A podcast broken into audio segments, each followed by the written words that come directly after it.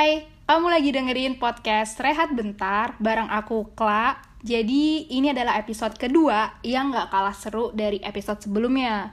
Karena kali ini aku bakalan ngobrol sama seorang cewek yang kebetulan dia sekarang lagi kuliah di Sekolah Tinggi Ilmu Pelayaran Jakarta atau biasanya disingkat STIP. Gila, aku bayanginnya wow aja gitu.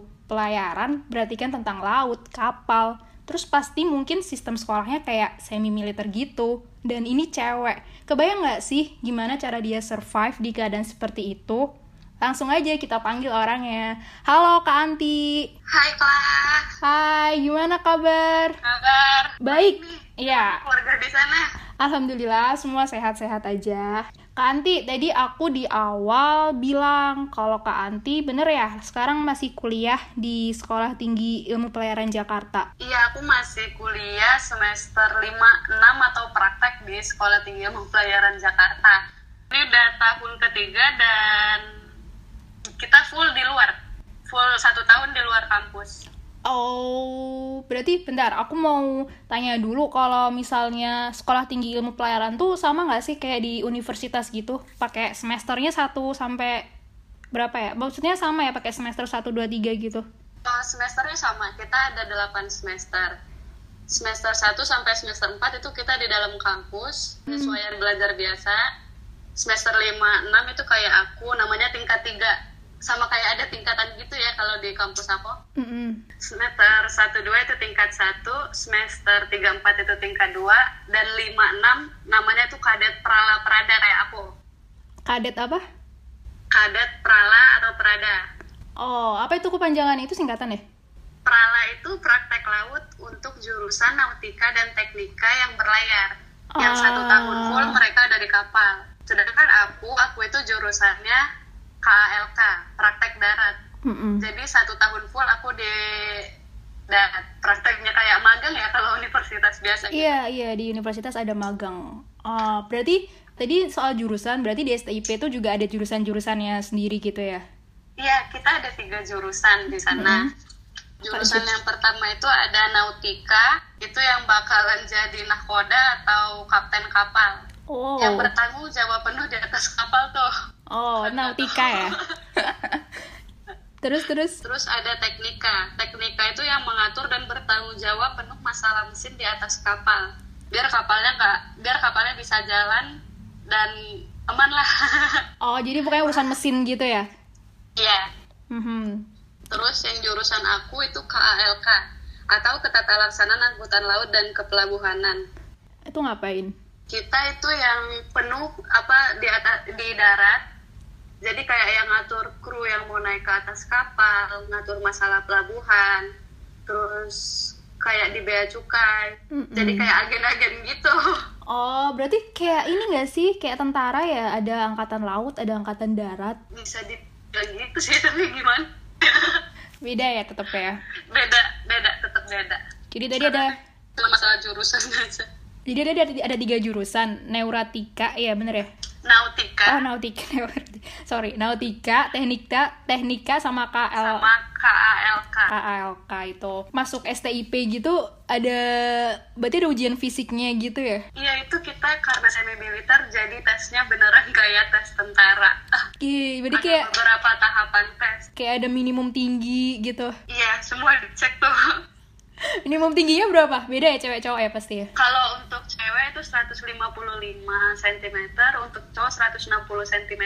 Tapi itu tesnya udah mulai di tahap-tahap akhir di bagian sama jasmani itu dijadiin satu di kesehatan nanti. Hmm. Soalnya yang pertama kita tes di BKN dulu yang Badan Kepegawaian Negara. Itu ngapain? Itu mulai ada di tahun bawah aku. Dia ada udah kayak tes PNS banget tuh. Ada tes TKD, TKA oh. atau apa-apa gitu tapi kalau tahun aku masih tahun reguler jadi gak ada yang kayak gitunya jadi langsung berkas terus langsung uji kesehatan segala macam gitu ya iya kalau di kalau aku ini dulu tes pertama tes TPA dulu tes potensi akademik mm -mm. kalau untuk jurusan nautika sama teknika itu banyak yang diujinya Oh, beda ada ya? Tes, iya, ada tes fisika, kimia, MTK, sama bahasa Inggris. Oh, ada fisika, kimia juga. Iya, oh. karena kan bergantung apa urusannya sama mesin atau sama kapal gitu kan. Mm -hmm. Iya Kalau sih. jurusan aku cuma ada dua pelajaran, bahasa Inggris sama MTK. Oh, ini pelajaran yang pas mau masuk ujiannya ya? Um, itunya kuotanya juga beda nggak sih? Banyakan yang ini ya, jurusan pertama sama jurusan kedua ya? Enggak sih, kalau kuota itu satu angkatan kayak angkatan aku ada 360 orang. Itu per jurusan ada 120 orang. Oh, dibagi rata emang. Awalnya ya? Iya, itu awalnya. Oh, terus ada yang cabut-cabut. Seiring jalannya waktu, seiring jalannya waktu nyampe sekarang aja mungkin di jurusan Nautika itu tinggal 90 orang. Itu kenapa mereka menggugurkan diri? Gimana ya? Mungkin kangen sama keluarga. Banyak anak asrama kan. Oh, Hidupnya diatur banget tuh. tinggalnya di asrama. Iya, kita tinggalnya di asrama tingkat 1, tingkat 2, sama tingkat 4. Tingkat berarti semester 1 2. 3, 4, sama 7, 8. Nanti aku balik lagi nih habis ini. Oh, berarti 5 Praktek aku balik lagi ke kampus. karena itu ya eh, semester 5 6 Iya, praktek. Praktek. Praktek itu kan perusahaan pelayaran banyaknya ada di Jakarta. Mm-mm. Jadi ya udah di Jakarta. Tapi nggak semua yang praktek darah di Jakarta ya. Kita ada yang di Batam, ada yang di Merak, ada yang di Kalimantan, ada yang di Sulawesi tetap disebar gitu kok. Oh, berarti tetap kayak di apa namanya? diplotin masing-masing gitu ya. Kamu di Iya. sini, kamu di sini Ada gitu. penempatannya, iya. Oh, wow. Kalau yang neurati neutika, neutika ya bener ya? Nautika. Aduh maaf ya, emang rada-rada gesrek nih otak. Nautika itu kan berarti emang kayak nahkoda segala macam bener-bener yang ibarat kata dia yang ngejalanin kapal gitu ya. Iya. Itu ceweknya juga banyak yang jadi nahkoda. Banyak ceweknya. Tapi Serius. kalau mau jadi nahkoda itu nggak bisa langsung jadi nahkoda ya, ada tahap-tahapannya. Em, kalau yang teknika tadi jelas gitu, pokoknya dia soal bagian dalam kapal, gimana caranya kapal biar bisa jalan segala macam. Pokoknya hubungannya sama mesin, iya ya. Ya, Terus kalau yang KALK, tadi aku masih kayak kurang jelas. Terus ngapain di darat? ini yang aku dapat selama praktek aja ya. Mm-mm. Kayak kita itu nyiap kan kapal ada namanya bunker. Bunker itu ngisi Mm, bahan bunker. bakar. Iya, kapal bahan bakarnya apaan sih? Ada MFO sama HSD. Buset, apaan tuh? sulfur diesel apa ya. ya itulah, oke lanjut. Itu biasanya kayak kalau yang aku dapat selama praktek kemarin kayak kapal kecil dulu namanya takbut Takbut. di kayak Pertamina. Pertamina langsung ke kapal tuh ke kapal kecil. Mau dikirim ke kapal besar kan dia nggak bisa nyanda nggak bisa sandar ke pelabuhan tuh jalan dulu ke tengah. Heeh. Jalan dulu ke tengah nyamperin kapal besar baru udah di bunker kita bunkering isi bahan bakarnya. Oh, berarti di tengah laut gitu. Iya biasanya di tengah. Terus? Tapi di tengah laut juga ya udah kayak udah nggak ada ombaknya ya. Iya, iya, jelas lah kalau ada ombaknya dia terombang-ambing dong. Iya.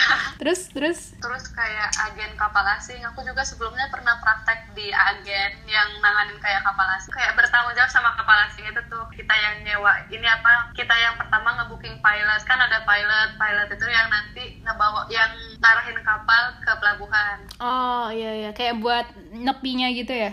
Iya buat dia nepinya. Kita yang nyewain takbutnya. Nanti kan beda sama yang bunker tadi ya. Ah, ah, kenapa beda ya? Takbutnya yang kayak kan tadi pilot yang mengarahkan Mm-mm.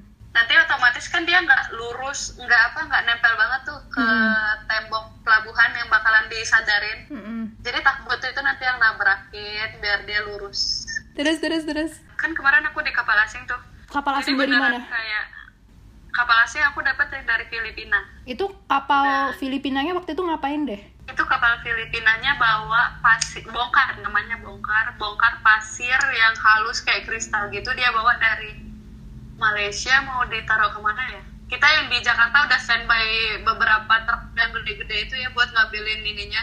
Jadi dari dia dia ada bawa dari Malaysia bawa pasir terus mau dibawa ke ke pelabuhan Tanjung Priuk nanti kita dari Tanjung Priuk nggak tahu mau dibawa ke mana lagi sama itu truk-truk Oh wow, menarik sekali. tapi nggak pulang-pulang ke rumah Eh, kayaknya yang jurusan 1 2 lebih parah nggak sih atau sama aja? Iya jurusan tika teknika lebih parah Iya Iya, kan? beneran yang Berarti- 24 jam di atas kapal kebayang gak sih 24 jam di atas kapal nggak ada pemandangan apa-apa. Pemandangannya maksudnya cuman laut ya kanan udah.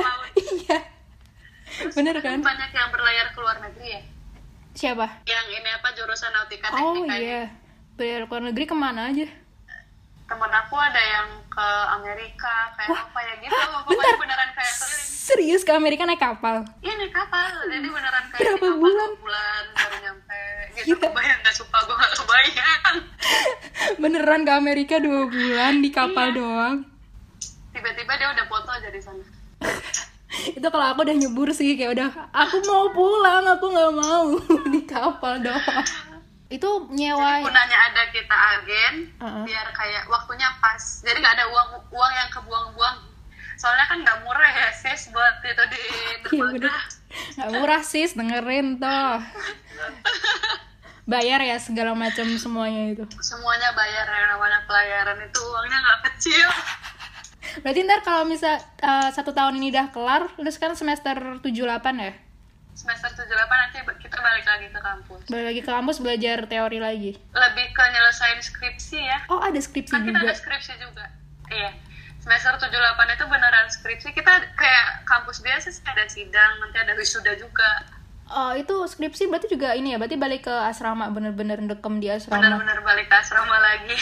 selesai sih pasti skripsinya ya nggak sih kayak nggak ada gangguan apa-apa kan maksudnya bener-bener terkurung mau nggak mau harus dikelarin tuh skripsi Tapi di dalam kan nama di asrama kan ada mager-magerannya juga ya. oh ada ya iya sih Kan kita di dalam itu ada olahraga, kegiatannya padat. Bukan kita cuma nyelesain skripsi doang. oh emang beneran kayak ini ya ada jadwal-jadwal makan terus Iya, kita olahraga jam 4 pagi itu olahraga pagi. jam 4 pagi ya. mohon maaf tuh kayak belum azan subuh deh Belum.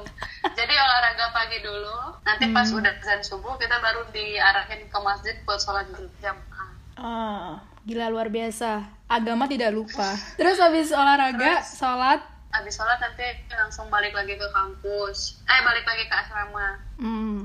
Di asrama langsung mandi siap-siap. Jam 6 soalnya udah harus makan pagi. oh makan paginya rame-rame gitu yang kayak di film-film Korea gitu ya Iya. Pakai seragam Jam 6 beneran makan pagi. Pakai seragam. Kalau telat jalan jongkok tuh kan jalan jongkok. Kita tahu terus jalan jongkok ke tempat makan. dari Nyampe asrama Tempat makan juga orang udah pada kelar makan kan. oh ya ampun terus diliatin orang-orang gitu ya malu ya Diliatin orang-orang. Jadi gimana caranya biar nggak telat. Kita makan itu cuma dikasih waktu 30 menit. oh, lama sih itu Enggak ya Gila itu kan buat naro-naro piringnya kan kita Oh, cuma iya, di iya. meja ditaruh, bukan dibagiin satu-satu gitu ya. ngantri ngambil sendiri mandiri gitu ya Nggak ngantri, kita udah di meja, Oh. masing-masing satu meja itu 10 orang. terus udah di depan udah ada makanannya Udah ada makanan semua, tapi nanti kayak piringnya kan dioper-oper gitu, jadi lumayan makan waktu sih gitunya. oh maksudnya tadi menunya tetap ngambil sendiri cuman udah disajiin semua di atas meja Iya. oh kayak nasi padang gitu ya Iya. lah elah kenapa bawa-bawa nasi kita di padang kampus itu pakai bahasa Inggris ya, kecuali hari Jumat. hah? Serius? Jadi sehari-hari pakai bahasa Inggris? Dari kalau ngomong sama teman sih kalau nggak ketahuan nggak apa-apa pakai bahasa Indonesia. Tapi kalau ketahuan ya siap-siap aja. asli baru tahu. Beneran maksudnya nggak ada program reguler internasional kalau di kampus kan? Ada gitu ya? Itu cuman kayak ininya sih kayak standar doang kayak PBB-nya terus kayak mau makan doa makan. Kenapa hari Jumat dikhususin nggak nggak apa-apa pakai bahasa Indo? Ya itu namanya kita pulang ke rumah masing-masing atau ke kosan lah ya bagi anak rantau. Itu se- kampus. sampai Minggu? Iya minggu sore kita balik lagi. Oh berarti tetap ada weekend gitu. Aku kira weekend tetap di asrama. Enggak kalau gitu. Mati rasa ya 24 per 7 di dalam asrama. Udah selesai makan kita apel pagi. Tuh dihitungin apanya? Kalau ada yang kabur-kabur gitu. Orangnya banyak bisa. ya boleh kabur-kabur. nggak boleh tapi ada yang manjat pagar lah. Ya bandel-bandel juga lah Taruna. Nggak semuanya baik-baik. Serius sampai ada yang manjat pagar. Ya ampun. Asik. Ini yang serunya malah. Iya ya kalau nggak lurus-lurus. Iya kalau anaknya baik-baik semua nggak ada seru-serunya ya. Kita terus diawalinnya diawasinnya kita sama tentara ya namanya tim militer.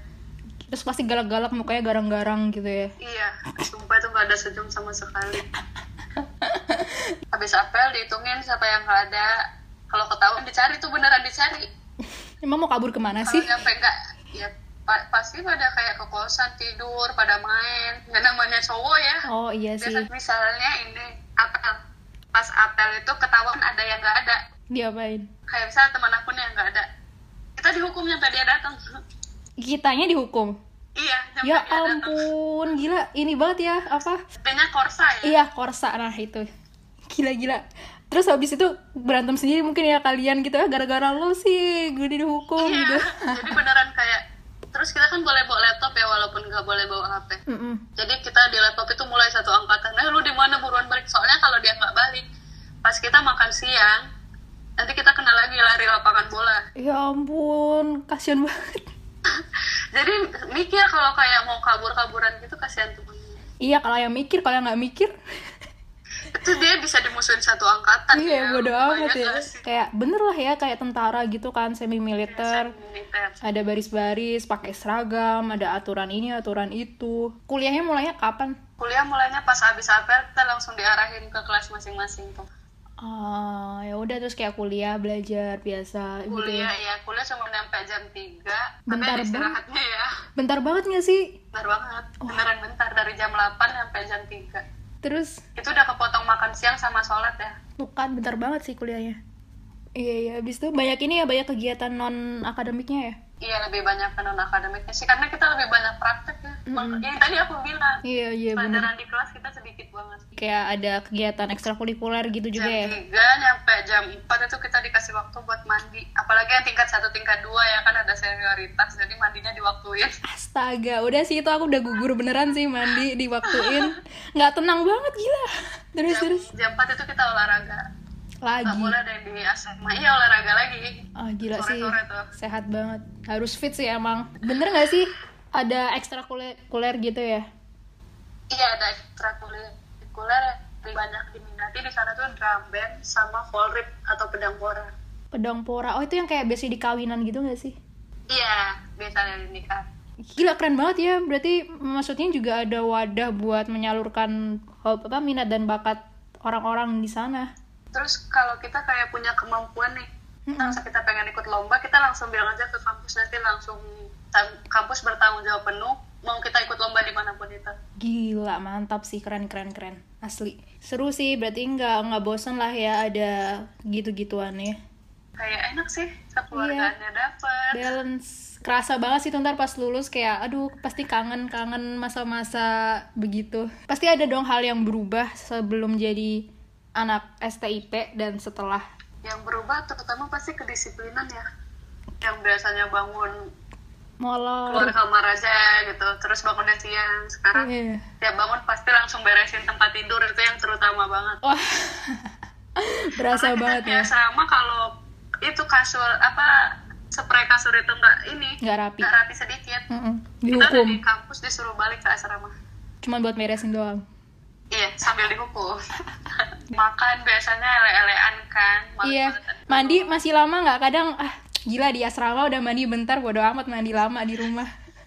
Kebayang gak sih dari yang mandi biasa di rumah satu jam Iya. tiba-tiba masuk asrama tingkat satu mandi 10 detik. Lebay amat saja 10 detik. Malah kadang nggak nyampe 10 detik. Ih mandi apaan? Mohon maaf tuh 10 detik. Bahkan kayak ini sedikit cerita aja ya. Kenapa, pertama masuk ya namanya tingkat satu.